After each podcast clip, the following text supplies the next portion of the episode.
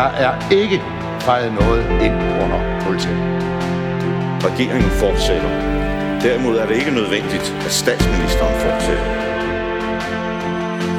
Der er ikke noget at komme efter. Her Helle, pas rigtig godt på dem. De er kun til lås.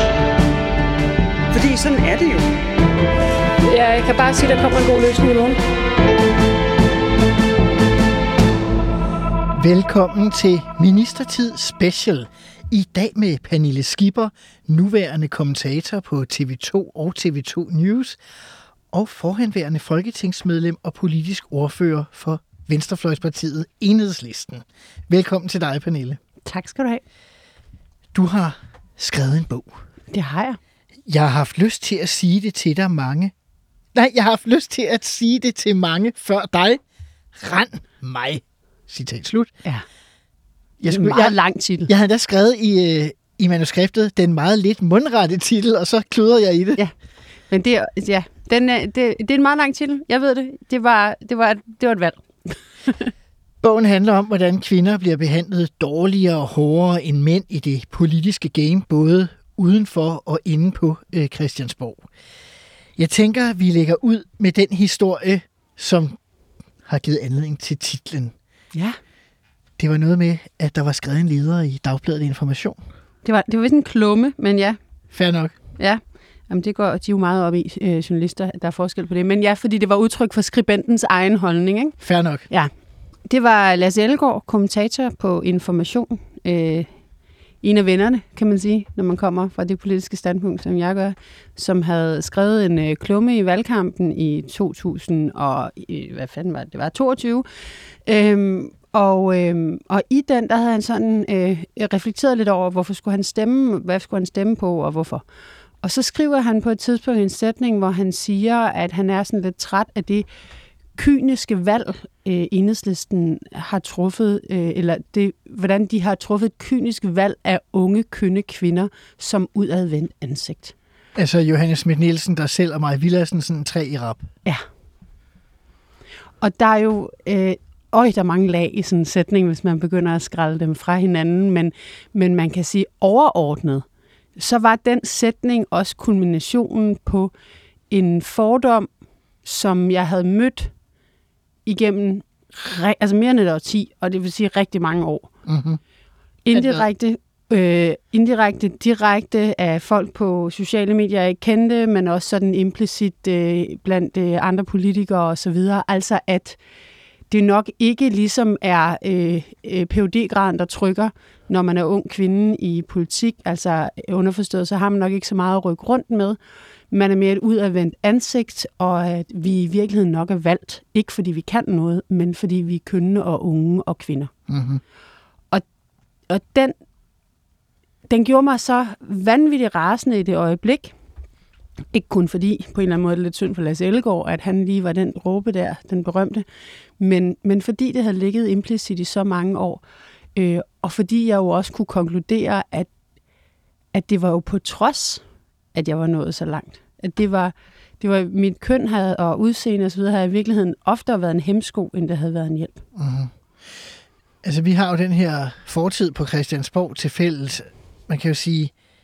Det er jo en historie, som generelt havde kørt i det politiske miljø og journalistmiljøet, det som Lasse Ellegaard skrev.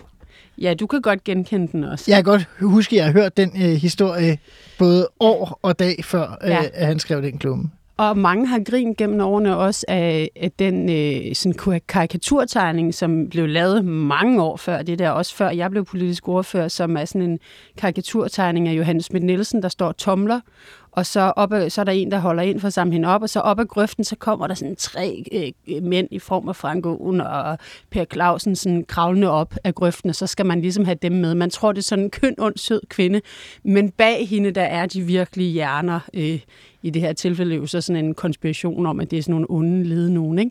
Men, men, men det er jo meget sådan symptomatisk for den der fortælling af, at Enhedslisten på en eller anden måde skulle have stillet de her kønne unge kvinder forrest for at snyde folk, men dem, der i virkeligheden var hjernen bag det hele, det var alle mændene. Det var mænd. Ja. Altså, du beskriver i virkeligheden også et andet sted, hvordan Pelle Dragsted, den nuværende politiske ordfører, øh, for Enhedslisten, han bliver fremstillet som sådan en mastermind, chefideolog, stor tænker bagved. Ja. Øh, og du bliver konfronteret med, når du bliver interviewet journalister, at Pelle Dragsted ligesom er hjernen bag. Ofte, ofte gennem årene. Prøv at give nogle eksempler. Øh, jamen, give nogle eksempler. Altså, et helt nyt et fra, da Pelle Dragsted får posten som politisk ordfører, så bliver jeg ringet op af alle mulige. Det giver god mening. Jeg er både politisk kommentator og ved, hvad det er for et job, han får. Ikke? Så der, der er ligesom noget at hente. Så ringer den her journalist op til mig, og så stiller han mig en masse spørgsmål om Pelle. Jeg har jo kendt ham i år og dag.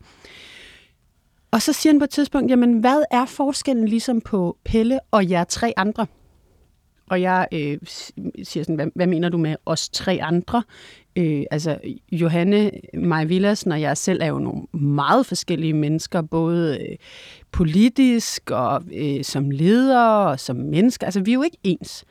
Øh, så siger jeg, nej, men er der alligevel ikke noget, hvor at Pelle han skiller sig ud fra jer tre? Og jeg siger igen sådan, altså, mener du, at han er en mand? Fordi det tænkte jeg ikke, var det svar, du alligevel sådan lidt efter.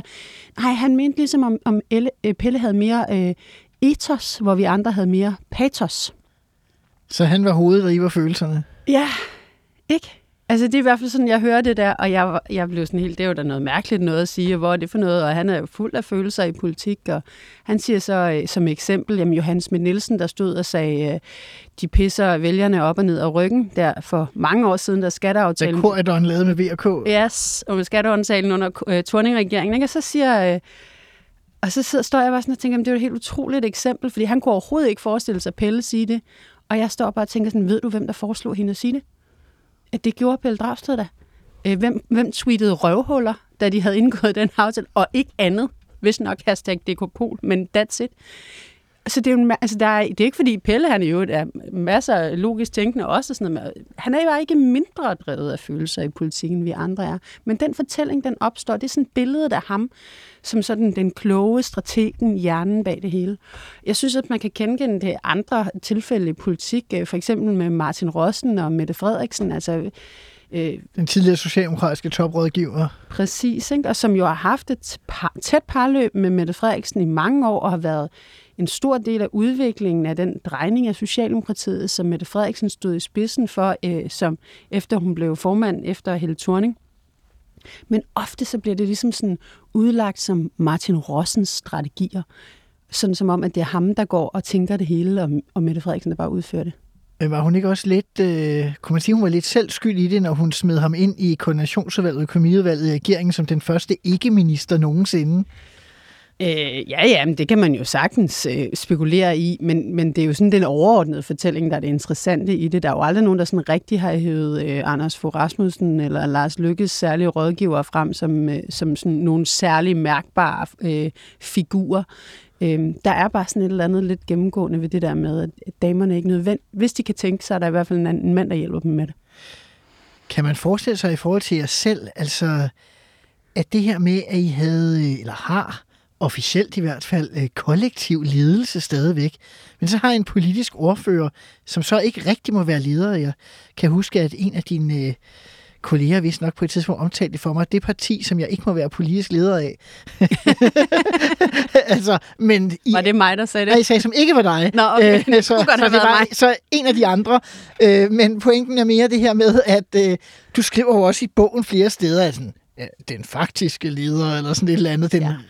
Altså, i, hvis man har kollektiv ledelse, og der er en, der ligesom taler på vegne af, så kan man måske godt forstå, at der er nogen, der tænker, du er bare et billede på partiet mere end de andre partiledere, for de er rigtige partiledere. Ja, men det kunne godt være, at man kunne det. Jeg synes, det virker en lille smule som et halmstrå, må jeg sige, fordi der efterhånden få, der sådan rigtig tror, at øh, den politiske ordfører for Enhedslisten ikke også har øh, en ret stor andel i ledelsen af partiet og den strategiske... Det er kun folketingsgruppen, der stadig tror det, eller hvad? Ja, det er måske mere sådan... Altså, i realiteten, så har man jo en lederrolle, også i øh, folketingsgruppen, og sætter en retning for partiet, og... Og det er jo ikke sådan noget, man bare, det er jo ikke det singer, man bare får udstukket. Og i virkeligheden er det jo oftere en lille smule sværere at være en politisk leder, hvor du ikke har noget formelt mandat, og du ikke kan sige til nogen, sådan her bliver det altså. Men du skal død og pine have mindst halvtreds procent overbevist hver gang om, at du har ret. Det er jo en hårdere og sværere form for lederskab nogle gange, vil jeg tro. Nu har jeg ikke haft så meget formel magt, men, men en del uformel jo alligevel. Hvis vi lige går tilbage til Lasse Ellegaard, titlen på bogen. Øh, du siger, du har hørt det før, øh, historien selvfølgelig, før du også hører han, men det er ham, der ligesom får skubbet din vrede så langt ud, så du ligesom er nødt til at reagere og har det her Facebook-opslag. Hvordan har det påvirket dig, at folk har gået og talt om, at du måske bare var en slags talsperson? Jamen, det har jo påvirket på den måde, at jeg hele tiden har skulle stå lidt tidligere op i overført betydning. Det var påvirket på den måde, at, at alle de gule lapper, jeg satte ind i finanslovsforslaget, det var, det var ikke gule lapper, der var til pynt. Det var, fordi jeg havde læst det, og det blev jeg nødt til. Øhm, når, at, øh, når jeg skulle være forberedt i specielt i sådan, øh, det, man kan kalde de tunge debatter, altså økonomisk politik, øh, forsvar, udenrigs, alt det der, mm-hmm. så blev jeg så forberedt mig ekstra meget, fordi at jeg ofte mødte sådan en forventning om, at det her kunne jeg nok ikke finde ud af. Og, øh, og det er jo aldrig nogen, der har sagt det til mig eksplicit, men det er jo sådan en forventning, der ligger nedenunder. Mm-hmm. Øhm, Ligesom, du ved, jeg kunne også nogle gange af Enhedslistens ansatte, hvis jeg skulle i nogle af de der debatter, sådan lige på en eller anden måde få tilbudt lidt ekstra hjælp, end jeg ville, hvis jeg skulle ind og diskutere minimumsnummeringer i daginstitutionen.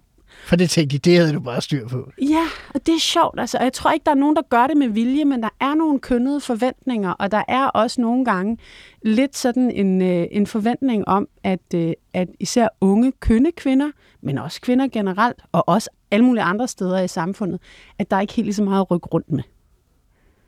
Men det er jo meget interessant, at du siger selv, når du skulle rådgive af Enhedslistens ansatte, for dermed siger du vel også, at det er et problem, der er fra væg til væg i det politiske system. Jamen, det er det. Og det er det helt hundrede.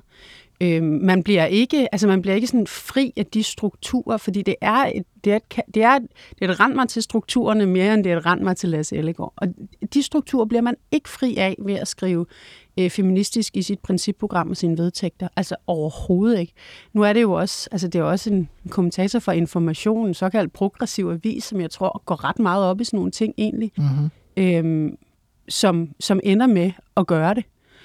Øh, og der er sikkert mange før ham, der egentlig nok har skrevet det, øh, men så har jeg ikke opdaget det på samme måde. Ikke? Så, så nej, det kan man slet ikke. Det er virkelig væg til væg. Det er alle steder i politik. Øh, og så kan det være, at der nogle gange er nogen, der er mere tilbøjelige til at ville snakke åbent om det, end, end andre. Men jeg synes faktisk også, at det er en af de positive udviklinger, der har været de sidste mange år. Det er, at jeg har jo også oplevet at gå fra Venstre ligestillingsministre, der sagde, at der var ligestilling i Danmark, til nu at stå øh, ved siden af her den anden dag med ligestillingsministeren fra Venstre, som siger, at, øh, Men, at hun ja. synes, jeg har ret i mine hovedbudskaber i den bog der. Aha. Du beskriver faktisk også et sted i bogen, apropos det der med det venstreorienterede miljø, at når man er ude til sådan nogle partiarrangementer, eller hvad I har, at øh, når der så skal ryddes op, så, øh, så skal mænd øh, drikke øl. Ja. Det er helt det samme, altså det er lige meget, hvor du er henne.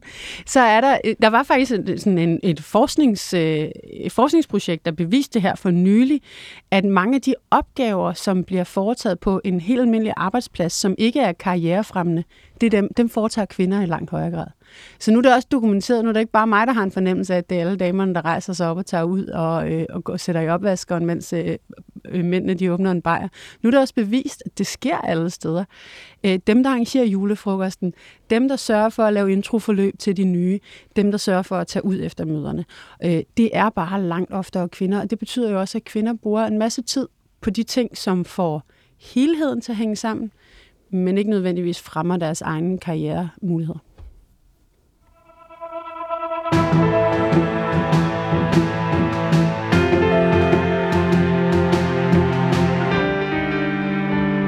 Du lytter til Ministertid Special. Min gæst i dag er Pernille Skipper, nuværende politisk kommentator og forhenværende politisk ordfører og folketingsmedlem for Enhedslisten.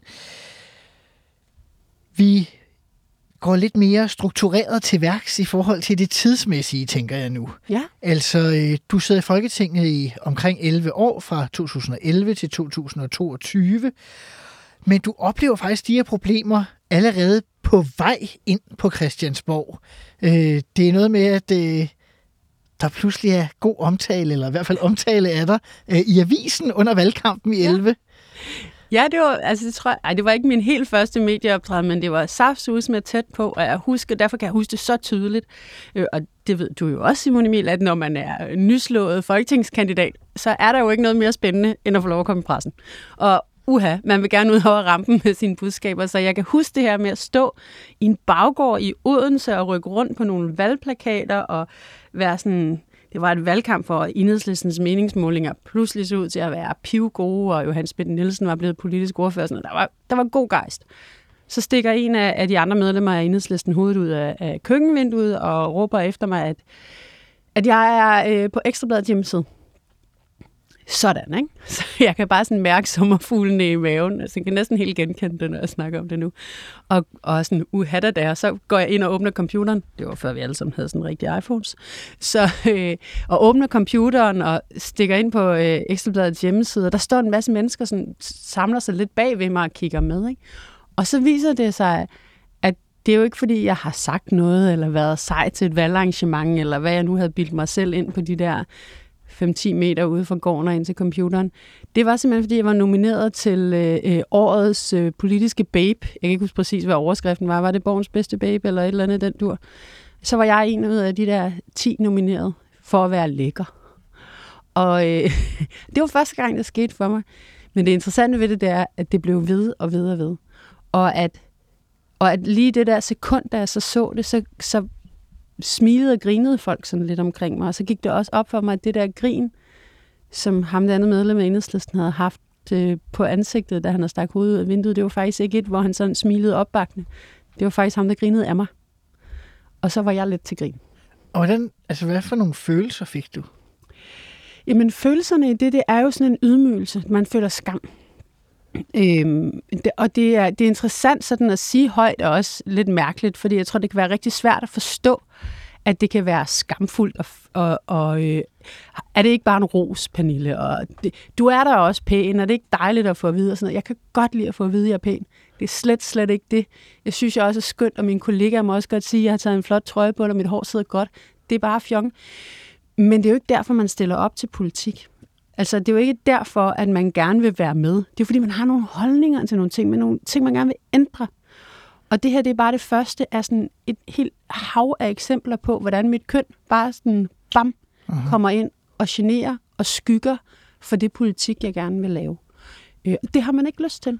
Og så ligger der også det der i det, som, som er lidt særligt for kvinder, fordi mænd bliver jo også nogle gange vurderet på deres udseende, og der har vist også været afstemninger om mand, mandlige politikere, det gør det ikke okay, vil jeg bare gerne sige, men, men der er også en lille forskel, og som er, jeg har oplevet igen og igen, synes jeg, at både kvinders udseende bliver trukket meget mere frem, Helle Thornings tasker og høje hæle og pis og lort.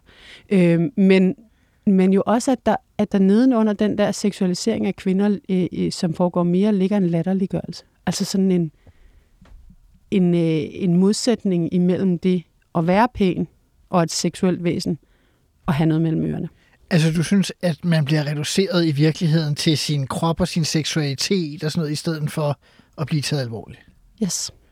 Og Og det ligger jo, det, der er jo mange forskellige eksempler, hvor man, jeg synes, man kan sådan anskue det på. Jeg synes, en af mine egne, hvor jeg sådan virkelig sådan, hvor det virkelig selv gik op for mig, det er, det var da jeg, jeg blev karikaturtegnet. Igen en af de ting, som er utrolig spændende, ikke? Det vil man rigtig gerne. Det vil man også rigtig gerne, ja. Fordi ej, så er man ligesom endelig, så er man endelig blevet til noget, når der er nogen, der gider at gøre grin med en. Og det er faktisk lidt sjovt, men det er rigtigt.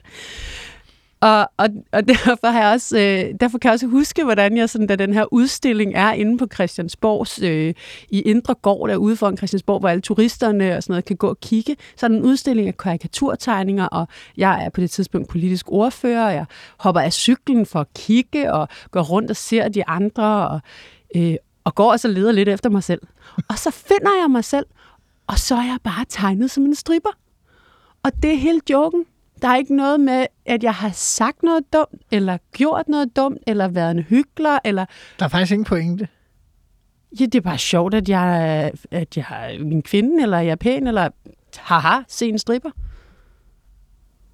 Det er det. Og det viser jo den der øh, latterliggørelse, der ligger også i, øh, i seksualiseringen af kvinder. Men jeg tror, at alle ville jo kunne forstå det, du lige har sagt med stripperen, og tænke, okay... Det kan ikke være rart. Det, tænker jeg, det må ja. være de fleste, der kan være med der. I forhold til sådan noget Borgens bedste babe, så er der måske også nogen, der vil tænke, nå, men det er vel bare en fordel for, at hun får lidt ekstra stemmer, fordi der er noget gratis omtale, der ikke tager stilling til, hvad du mener om miljøpolitik eller sådan noget. Møder du også det? Altså. Øh, ikke så direkte, men jeg vil ikke afvise, at der er, at det også er en fordel at være pæn jo. Altså jeg tror, der er helt sikkert, øh, vi kan sagtens snakke om øh, fatshaming, og at pæne mennesker har det nemmere i verden end grimme mennesker. Det viser studier med retssager og alt muligt. Alt muligt, ikke? Så det, det på ingen måde at sige, at der ikke er nogen ting, der har været nemmere ved at være pæn, end hvis jeg ikke havde været pæn.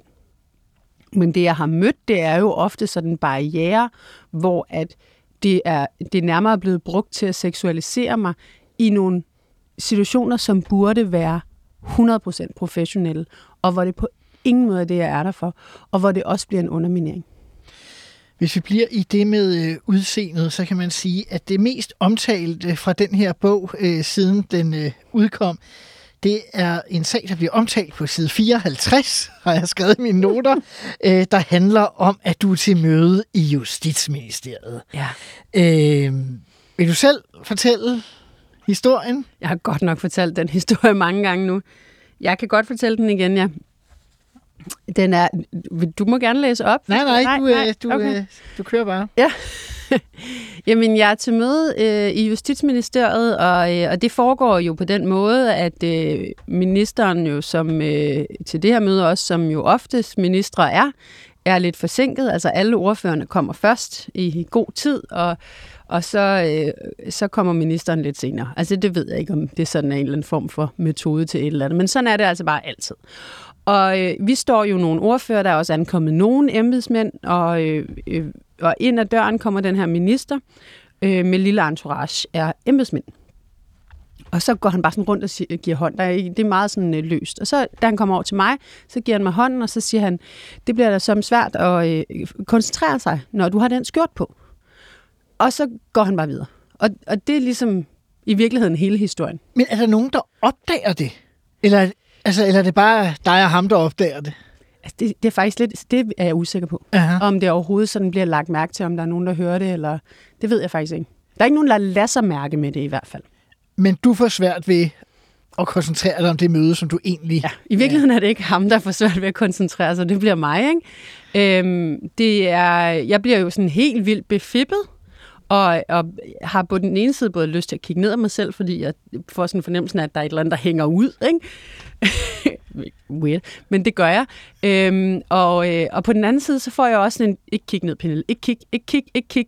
Fordi hvis jeg kiggede ned, så ville jeg jo dels give udtryk for, at jeg lod mig mærke med det, øh, og, og dels drage mere opmærksomhed, ligesom den vej ned.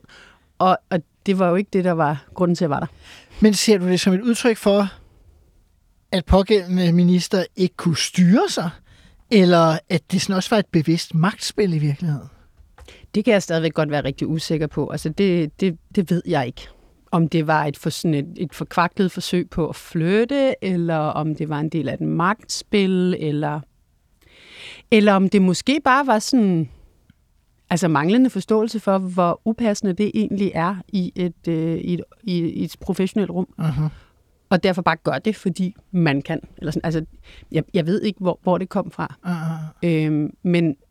Men jeg synes jo, at det er, øhm, det er jo sådan på en eller anden måde heller ikke sådan, altså jeg synes faktisk, det er ret vigtigt at få sagt, specielt fordi, som du siger, det har fået ret, den her ene historie har fået ret meget opmærksomhed i medierne, og det blev hurtigt til sådan noget, øh, hvem var det, og oh, Chuhai, ikke? Yeah. Og så kom det, blev det faktisk, synes jeg, kørt lidt op sådan, lidt som om, at det var en meget, meget voldsom begivenhed.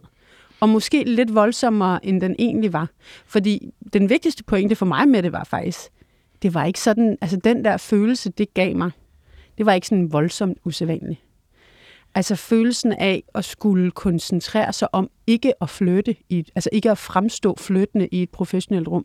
Nu rynker du brynene, det kan jeg godt forstå. Men det jeg tænker fordi, bare, så det knager, ikke? Ja, ja, men det er heller ikke, fordi jeg, jeg tænker heller ikke, at du så nødvendigvis har gået med helt de samme kvababelser, men...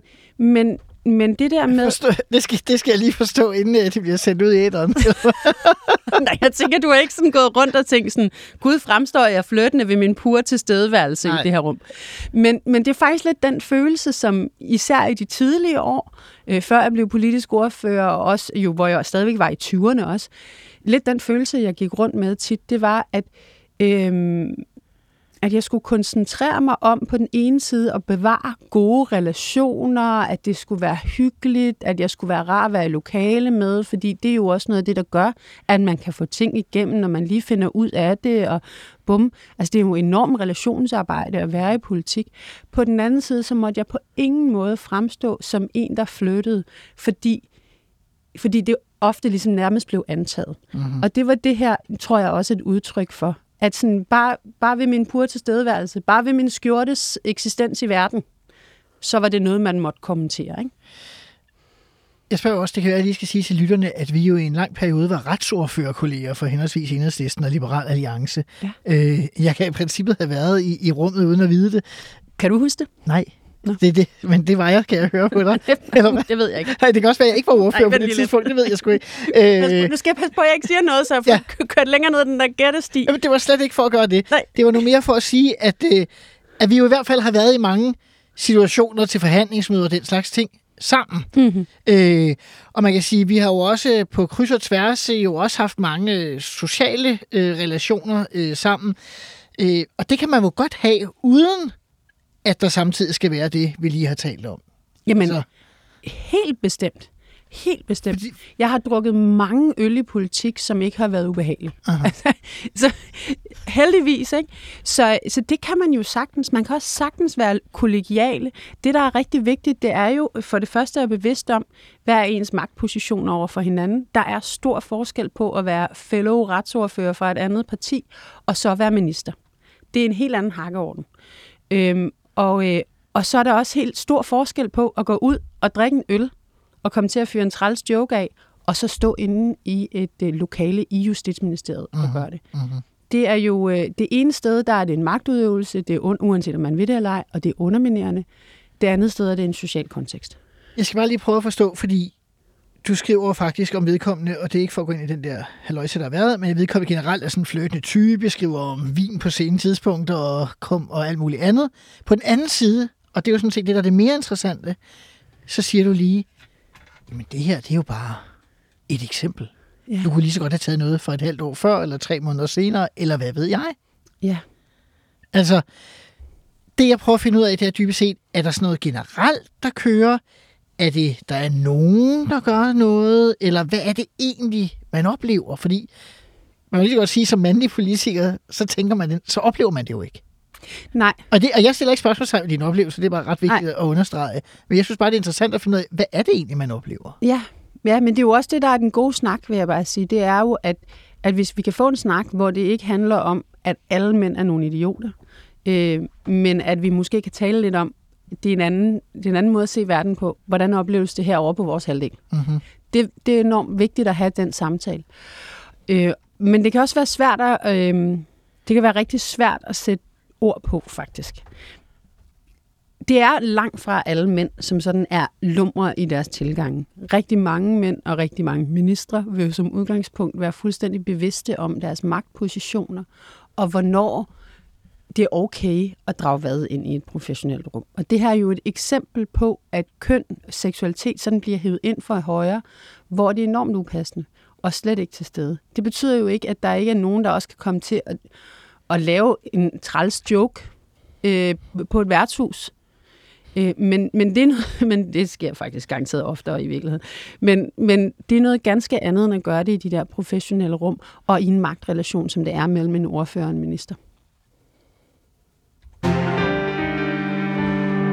Jeg prøver at gå videre til en anden form for magtrelation.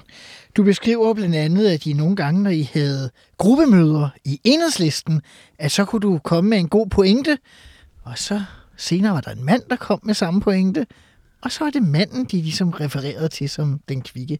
Ja, øhm Ja, nu, jeg har taget et eksempel med fra Enhedslistens folketingsgruppe, skal jeg sige, fordi, at dels fordi det var tæt på, at jeg trådte ud af Folketinget, så derfor kan jeg huske det, fordi jeg kan huske, at jeg sad og tænkte, Jesus Christ, altså still. Efter elleve år? Efter elleve år og fem som politisk ordfører og sådan noget, så, så sker det sgu stadigvæk. Men det sker rigtig mange steder, og det er sjovt, en af de eksempler, som rigtig mange kvinder i de her dage, efter min bog er kommet ud, og jeg har været i pressen alle mulige steder, øh, kommer hen og, sådan, og siger sådan, ja, det kender de godt. Uh-huh. Øhm, det, er den, det er sådan nogle små ting med at blive overhørt, i situationen, og så går der lidt, og så er der simpelthen en anden, der enten bevidst eller ubevidst har nappet dine pointe. Og i det her tilfælde, der var det jo stakkel Søren Søndergaard, jeg skal bare skynde mig at sige, jeg tror altså ikke, Søren han gjorde det med vilje.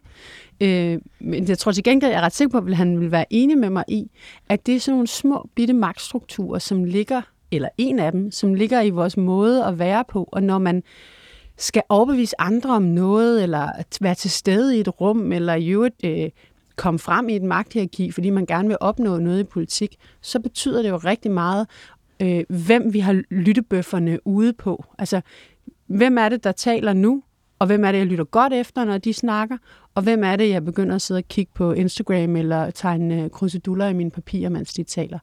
Og det er en af mange eksempler på, hvordan det kan også være, at man griner, eller latterliggør, eller man ikke får delt informationen med alle i en gruppe. Du ved, hvordan viden er magt i politik. Altså, at man bevidst lader være med at sende bilagene ud før, lige før et møde, men det kan det jo... Det gør regeringer tit. Det gør de rigtig tit. Det er meget sådan, det er nærmest systematisk, ikke? Altså, og helt åbent øh, i magtudøvelse. Jeg vil dog som tidligere minister sige, at man vil undre sig over, hvor svært det kan være, fordi de har bilag op gennem systemerne. Ja, og det er ministeren, der får alt. Og det er ministeren, der tænker, at nu har han gjort det igen, ikke? Ja, altså. Åh, hvad han træls. Ja. Ja, men det kan jeg også godt se. Det er så hårdt at være minister, hva'? Nej, gas.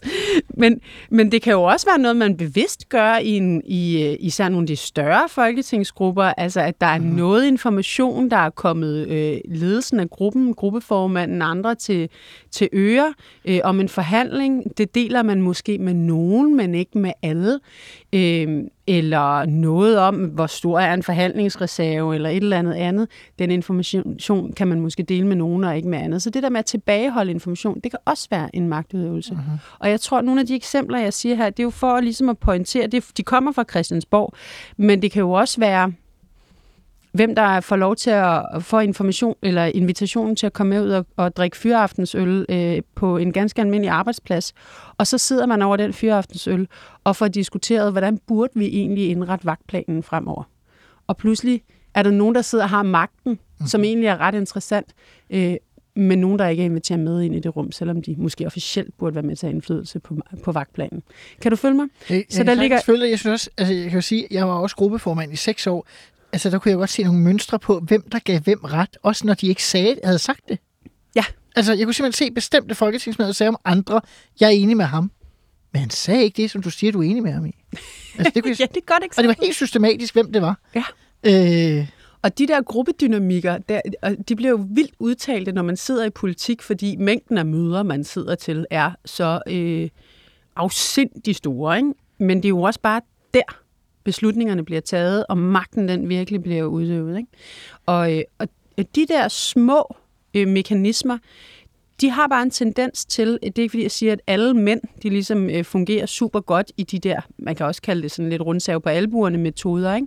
Eller mobbemetoder, eller bøllemetoder, men, men der er bare en overvægt af mænd, som fu- fungerer godt i det end kvinder.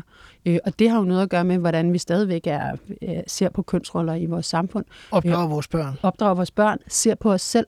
Øh, det er jo en, høj, en stor del af det. Der var en journalist, der spurgte mig her den anden dag, om, øh, om jeg virkelig havde brug for, at nogen sagde til mig, at jeg ville være en god finansordfører, finansordfører før jeg turde række hånden op og sige, at jeg gerne ville være det. Og ja, det har mennesker. Og det har især kvinder. Uh-huh. Rigtig meget brug for at få at vide, at jeg ser dig, og du er faktisk god til det her. For ellers er det ikke nødvendigvis sådan, man tror det. Men det ligger meget dybt. Altså, jeg kan huske, i Liberal Alliance, der udnævnte vi kvinder til erhverv og skatteordfører og så videre, og beskæftigelse, og de tryllede nærmest efter en måned og kom ud af det igen. Øh, så det, altså, fordi at de bildte sig selv ind, at de ikke var gode nok. Ja, og det er jo det, der ligger og, i strukturel ja, ulighed. Selvom at vi fra ledelsens side siger, mm. du er god nok, vi har jo ønsket, at det skal være dig. Mm. Altså, så de strukturer, altså den der fornemmelse af, hvad man ikke passer til, ligger jo sindssygt dybt. Helt vildt. Selv hos folk, som er dybt talentfulde. Helt vildt dybt. Og, og det er jo det, der ligger i det at diskutere strukturel ulighed mellem kønnene. Det er, at det er ikke nogen, det er ikke et svin, der har siddet og sagt, du må ikke være skatteordfører, eller du kan ikke blive mellemleder, fordi du er en kvinde. Det er jo noget, der ligger dybt indlejret i både mænd og kvinder, hvordan vi opfatter os selv, og hvordan cheferne ser på de ansatte, eller på ordførerne i vores tilfælde i politik. Øhm, Og derfor er det så skidesvært at bryde med. Altså det er jo heller ikke sådan, hvis man kigger på, på politik igen, når jeg sidder sådan og, og kigget øh, på sådan statistikker og hvordan er Folketinget sammensat, fordi det er jo et meget lige Folketing for første gang. Det er jo historisk lige fordeling mellem mænd og kvinder på øh, medlemmer af Folketinget. Der har aldrig været over fyrre procent af begge køn før dette Folketing. Det er det. fireogfyrre, seksoghalvtreds, altså det er jo ligestilling, ikke? Og vi sidder og tænker, wow, den er hjemme. Så kravler vi bare en lille bitte smule op i hierarkiet, ikke? Så kigger vi på gruppeformændene, finansordførerne, regeringen, koordinationsudvalg, økonomiudvalg. Der, der er en dame, ikke? Det er statsministeren selv. Og det er jo ikke, fordi Mette Frederiksen, hun har siddet og kigget øh, på Pernille Rosenkrantz-Theil og sagt, du må ikke være med i koordinationsudvalget, fordi du er en kvinde. Det er jo nogle strukturer, der gør, at kvinder opnår, eller kvinder ikke lige så nemt opnår de positioner, og man måske ikke er lige så meget inde på spillebanen, som mændene er i, til de magtfulde poster. Og der skal man se det som en, en, en stige eller en trappe op, ikke? Altså, når man hæver hver eneste trin en lille smule, så får man også sorteret flere og flere ja. kvinder fra. Altså, jeg sad i koordinationsudvalget i halvandet år, hvor der ikke var en kvinde, så kom Maja Villadsen på et tidspunkt det Godt. sidste år. Men det ligger jo også i, i sådan nogle kulturer. Altså, du sagde det der med, at kvinderne selv bad om ikke at få lov til at blive fri for at være skatteordfører igen og sådan, ikke? Men der er jo også altså, en enorm kulturforskel på for eksempel at være på tur med skatteudvalget og være på tur med socialudvalget. Det kan jeg jo høre på de kvinder, der så har været forsvarsordfører. Jeg har ikke prøvet nogen af det ene, kan du forklare? Ja, eller øh, Mette Abelgaard, der siger her den anden dag i et andet radioprogram, så siger hun sådan, ja, men nu er hun jo blevet formand for statsrevisorerne. Det er den første kvinde nogensinde til at være det. Det tror jeg, er det ikke? Ja, nummer to? Ja, ja, nummer to. Så, okay, det er ikke mange, vel? Det er ikke mange kvinder, der har siddet på den. Men det gør der nu. Og det, hun sjovt nok siger, det er, at mændene, de øvrige statsrevisorer, kan godt mærke, at der er kommet en kvinde ind. For eksempel fordi, vi kan ikke helt lige så tit sidde så længe, fordi jeg har faktisk nogle børn, der skal hentes. Eller sådan på, hvordan det hele bliver tilrettelagt. Altså, så der er jo nogle, der er nogle kulturforskelle, der skifter, afhængig af om mænd eller kvinder, de dominerer. Og det kan ofte være lidt sikkert være rigtig svært også at være ene mand over på socialordførerholdet. Det vil ikke, jeg vil slet ikke udlagt, at uh, Torsten Geil, han nogle gange havde det lidt hårdt over ved os, hvad var vi, tolv damer og Torsten Geil, ikke? Men, men der er også nogle kulturforskelle i den anden ende, som, som så kan det godt være, at man bare kan række hånden op og sige, at man er finansordfører, vil gerne være finansordfører, men det er ikke nødvendigvis så nemt at blive det eller være det i realiteten. Jeg kan ikke lade være med at tænke på, hvordan løser man nogle af de her ting, og kan man løse det helt på Christiansborg? Forstået på den måde. Altså, den tidligere radikale partileder Sofie Carsten Nielsen talte om, at politik var gået i stykker, øh, fordi man ikke behandlede hinanden ordentligt og sådan nogle ting, og folk mm. stress og blev syge og dårlige af den måde, man opfører sig på. Det sker jo i Europatal.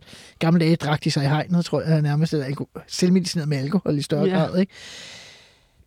Men der, hvor der er magt at slås om, kan man helt undgå voldsomme metoder? Det tror jeg ikke, man kan.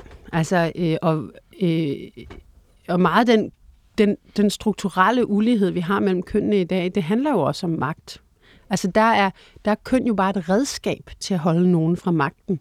Øh, og så må man så bruge nogle andre redskaber, når det ikke er kvinder, man skal prøve at holde fra fadet, fordi man gerne vil vinde den her magtkamp. Og, og det gælder jo også alle andre steder, små og store magtkampe i vores samfund.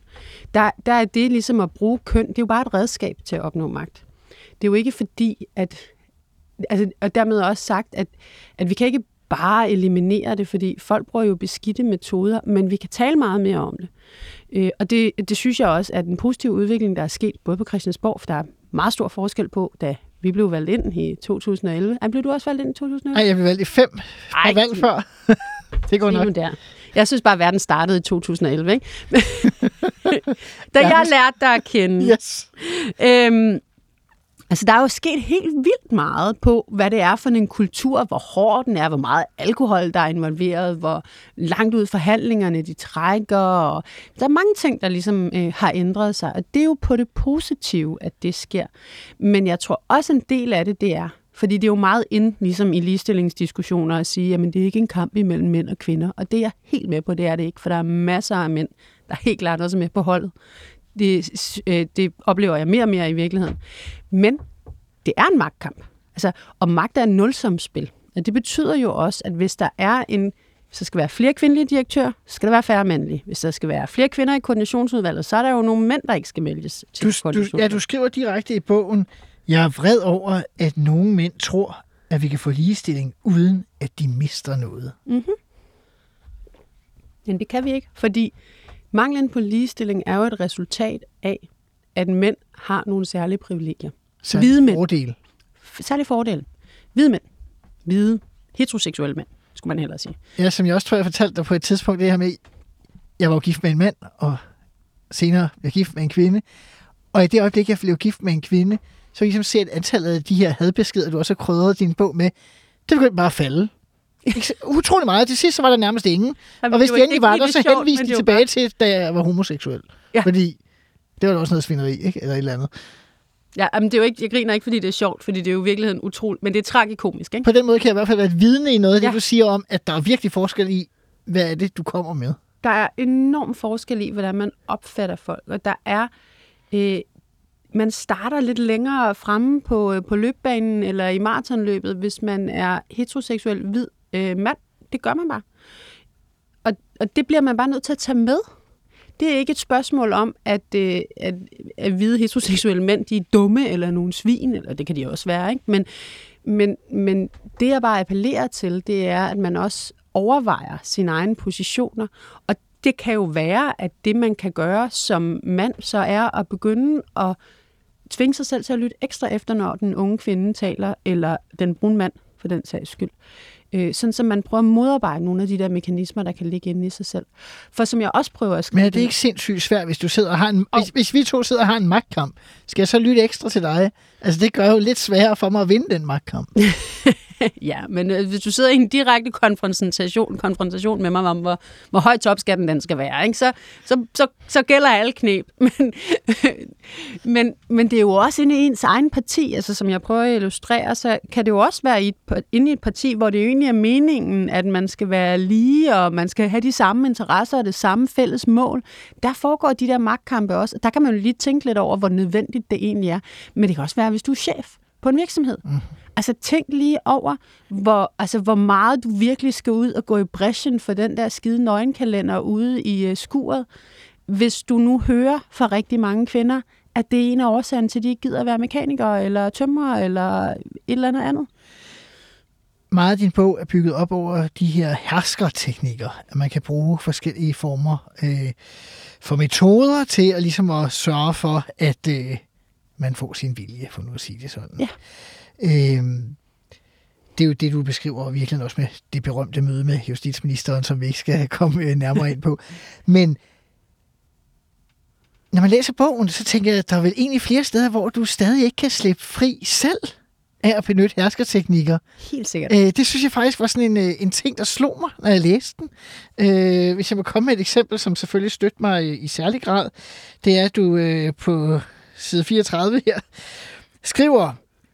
Historien om, hvordan sådan et knep bruges på Christiansborg, er næsten for mange. Ofte er det mange begge små, der samlet bliver en magtkultur, hvor man hele tiden er under pres. Lad mig forsøge med nogle eksempler. Folketingsmedlemmer fra Liberal Alliance taler ofte højlydt, når kolleger fra venstrefløjspartier er på talerstolen. Jeg har mange gange stået og oplevet, hvordan de nærmest demonstrativt ignorerede mig. Og da jeg læste det, så tænkte jeg, og det første, kunne du ikke have kommet med et eksempel fra, at det gjorde Enhedslisten, når man gik på talerstolen med for Liberal Alliance, fordi så bekræftede du ikke et bestemt billede. Øh, altså, forstår du, hvad jeg mener? Jo, jo, jo, jo. Altså, det kunne jeg sikkert godt. Fordi jeg, altså, jeg vil sige, jeg er helt ubekendt med, at det skulle være sådan, som du beskriver. Jeg tænker, hvad? Følte du, det var sådan? Men, det har aldrig jo, nogensinde jo, tænkt, det med jeg aldrig nogensinde jo, tænkt over. Øh, jeg er helt paf. Øh, og at det skulle være tilfældet. Nej, fordi jeg har nemlig skrevet det, fordi jeg troede faktisk... Det var så påfaldende ofte, at jeg troede, det måtte simpelthen være noget, I havde talt om. Altså, jeg kan sige, at øh, der er jo mange ting i det, ikke? Altså, jeg kan jo se, hvem der blev i salen, altså, når man stod som politisk ordfører for Liberal Alliance, og hvem, ja. der, hvem der blev. Det sagde også noget. Man kunne pludselig se, når mandattallet steg, at der var flere og flere, der, flere der blev i salen, ja. i salen, og flere, der lyttede, og synes det, uh, det var interessant. Ikke? Men det handler om magt. Det handler om magt. Øh, der var også et andet eksempel, øh, hvor at du skriver den, så siger du, ah, det var bare for sjov, eller det var bare en joke, eller et eller andet. Hvor jeg tænker sådan, ja, du sagde det jo stadigvæk i bogen. Ja. Nå, det var det med Lars Løkkes sko, var det det? Jo, jo. Ja, okay. Den er også lidt for det, det er jo også de der, men det er jo også de der herskerteknikker, ja, i virkeligheden. Ja. Nå, jeg synes bare, det var sjovt lige at men det er, nævne, hvor svært det må være at komme af med dem. Det er afsindig svært. Jeg, jeg har faktisk også forsøgt at gøre en dyd ud af, og øh, nu har jeg nævnt Liberal Alliance i det der eksempel, men jeg har også nævnt andre eksempler, hvor at, øh, jeg selv er skurken, kan man sige. Både på udøvelse af de her små herskerteknikker i det helt store, eller i helt små, men også noget af det lidt større, altså hvor jeg for eksempel har tillagt kvinder alt muligt, de slet ikke havde fortjent, ikke? Så jeg har faktisk gjort en dyd ud af at prøve på at finde eksempler, hvor jeg selv er skurken. Og min pointe med det, det er, og det synes jeg er vigtigt, det er, der er ingen, der er fejlfri i det her. Ingen. Det er det, der er i vores sådan, i strukturel kønnet ulighed. Det er, det er nogle strukturer og en kultur, som vi alle sammen er bærere af. Så det der med at stille sig op på en pedestal og sige, nu har jeg den øh, fulde feministiske løsning. Det er der ingen, der kan. Men der er heller ikke nogen, der kan, synes jeg, tillade sig at kravle over i en grøft og sige, det gider jeg ikke at lytte på, fordi du laver ikke andet end at udskamme mig for at være mand. Vi bliver nødt til at have en samtale om det her, hvor det er okay at fejle, men hvor det er fedt at udvikle sig. Du beskriver faktisk også på et tidspunkt et eksempel, tror jeg, fra nogle finanslovsforhandlinger, hvor der er en yngre kvindelig ordfører, der ikke er finansordfører eller politisk ordfører eller et eller andet fancy, men bare er mm. ordfører på et specialområde. Og hun har jo ikke været med i det tidligere, og så hver hun snakker, så sidder I alle sammen med mobiltelefonen fremme. Ja, og det er jo også noget med, at man bevidst ignorerer. Øh, og vi kunne have stoppet op og lige sagt, prøv at høre, så vi skal lige have en snak om, hvor vi er henne i de her forhandlinger, fordi vi har faktisk, du har godt nok ikke været her, men vi har haft nogle af de her snakke før, og det der er spillepladen, det er mere herover. Mm-hmm. Så kan vi, kan vi tage den derfra? Det kunne man sagtens have brugt tredive sekunder på at gøre, og i stedet for, så bliver vi sådan, det, altså, jeg tror ikke, der var nogen, der rigtig vendte øjne, men det var eddermame tæt på, at der bare blev vendt øjne, hver gang hun fik øh, ordet. Men dermed siger du vel også, at kvinder på Christiansborg også er med til at reproducere den her undertrykkelse af andre kvinder? Det er vi. Det er vi. Jamen, det er vi alle sammen. Og det er vi alle steder. Så, så det her, det er ikke sådan en, det er ikke et opråb til kvinder eller mænd, eller som sådan. Det er jo et spørgsmål om, at vi prøver på at udvikle os. Der er helt klart også nogle af eksemplerne i min bog, som er et sted, hvor jeg tænker, det er der, hvor mænd skal tage sig sammen. Ikke? Altså, den er rimelig meget på jeres banehalvdel. Men det her med de små magtstrukturer, der hvor vi overhører hinanden, der hvor vi latterliggør hinanden, øh, der hvor vi simpelthen bare øh, ikke får delt informationen, eller hele tiden er enige med ham der, ikke? Som du nævner som et eksempel, bare sådan helt automatisk, uden egentlig at tænke over det. Det skal vi til at tænke over, det skal vi alle sammen til at tænke over. Fordi de mekanismer, de rammer altså ofte kvinder og minoriteter.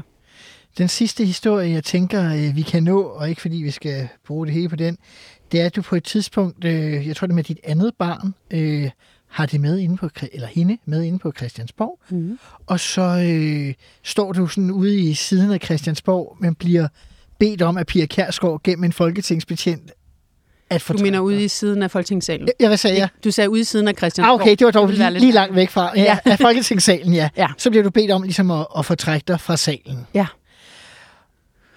Kan du ikke lige prøve at beskrive, hvad sker der derfra? Jamen derfra, jeg har jo, jeg har jo min datter med øh, på arbejde, og det har i sig selv skabt øh, en masse diskussioner frem og tilbage med Ekstrabladet. Og hun nåede at komme på forsiden af Ekstrabladet, tror jeg, tre eller fire gange, før hun blev tre måneder. Det var... Det bliver en god konfirmationstale til hende, ikke?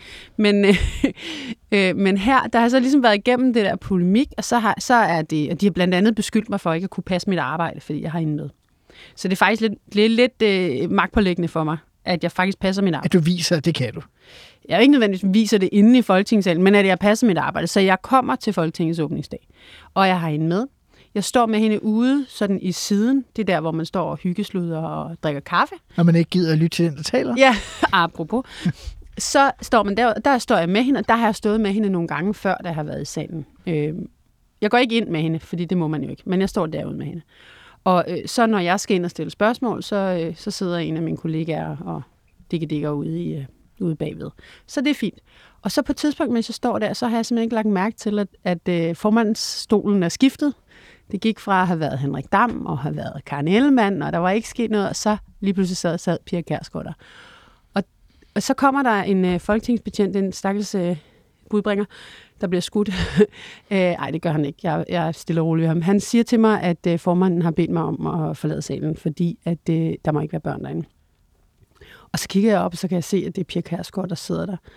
Øhm, og så går jeg bare ud.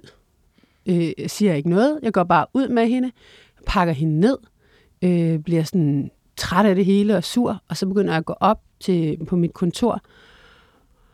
Og så er det, at, øh, at de første sådan, øh, sms'er begynder at komme fra journalister, fordi der er en fotograf, der har fanget det her øjeblik. Så der kommer en sms fra en politikjournalist, der står, er du lige blevet smidt ud af Folketingssalen af Pia Kjærsgaard? Øhm, og, og det svarer jeg ham ikke på øh, overhovedet. Jeg fortrækker mig bare. Men det svarer Pia Kjærsgaard på. Så sådan lang historie kort, kan man sige, det er, at jeg skriver et tweet, hvor jeg skriver, jeg ved godt, man ikke må have børn med i Folketingssalen. Jeg troede, det var okay ude siden. Det var det ikke, og så gik jeg, og ikke mere i det. Øh, hun er til gengæld både i aftenshowet og på Ritzau og alle mulige andre steder, og fortæller om, hvordan jeg er opmærksomhedshungerne. Hvorfor er det en god historie? Jamen, det er en god historie, fordi den var stor, men det er også en historie om, hvordan det der med at have sine børn med i spil, det er rigtig, rigtig svært.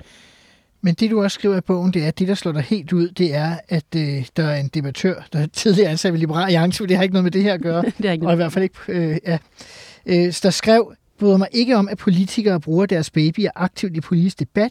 Vi har ikke babyer med i Folketingssalen, ej heller hunde eller slåsejsmaskiner.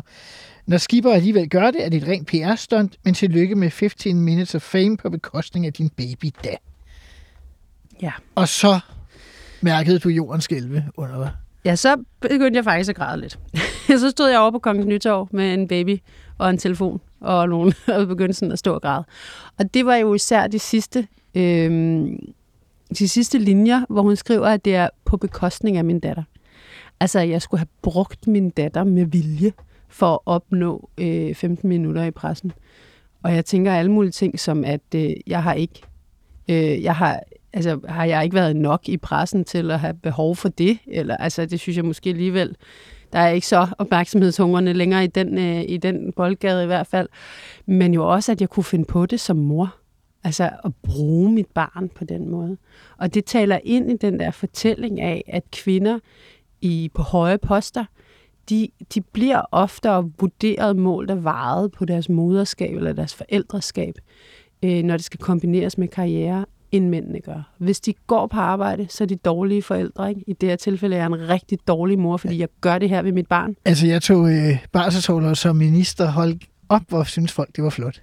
Ja, du var dygtig. Altså, de få måneder, det var aldrig. Ej, var du altså ja, også bare det, det er jo dygtig. Helt vildt. Ja. ja, det er jo helt vildt. Det er nemlig helt vildt. Tænk sig, at man sådan bliver skamrost for mand, som mand for at passe sin... Da jeg spurgte om det, der sagde Lars Løkke, kan man det? Så, så, ja, det havde Ellen Trane sidste år, så kan jeg vel også... Nå, undskyld. Det er bare fedt. Kan man det? Ja. Jamen, altså med mit første barn, der tog min mand alt barselsorlov, når jeg tog, øh, han tog ti måneder, og jeg tog to uger. Der var for, han blev kaldt kongen af barsel. Altså, det var, han blev rost i skyerne. Men det er den, der, det er den skala, der er, øh, der er problemet for kvinder. Det blev måske meget passende det sidste år. Pernille Skipper, tak fordi du ville være med i Ministertid Live. Jeg er sikker på, at debatten fortsætter.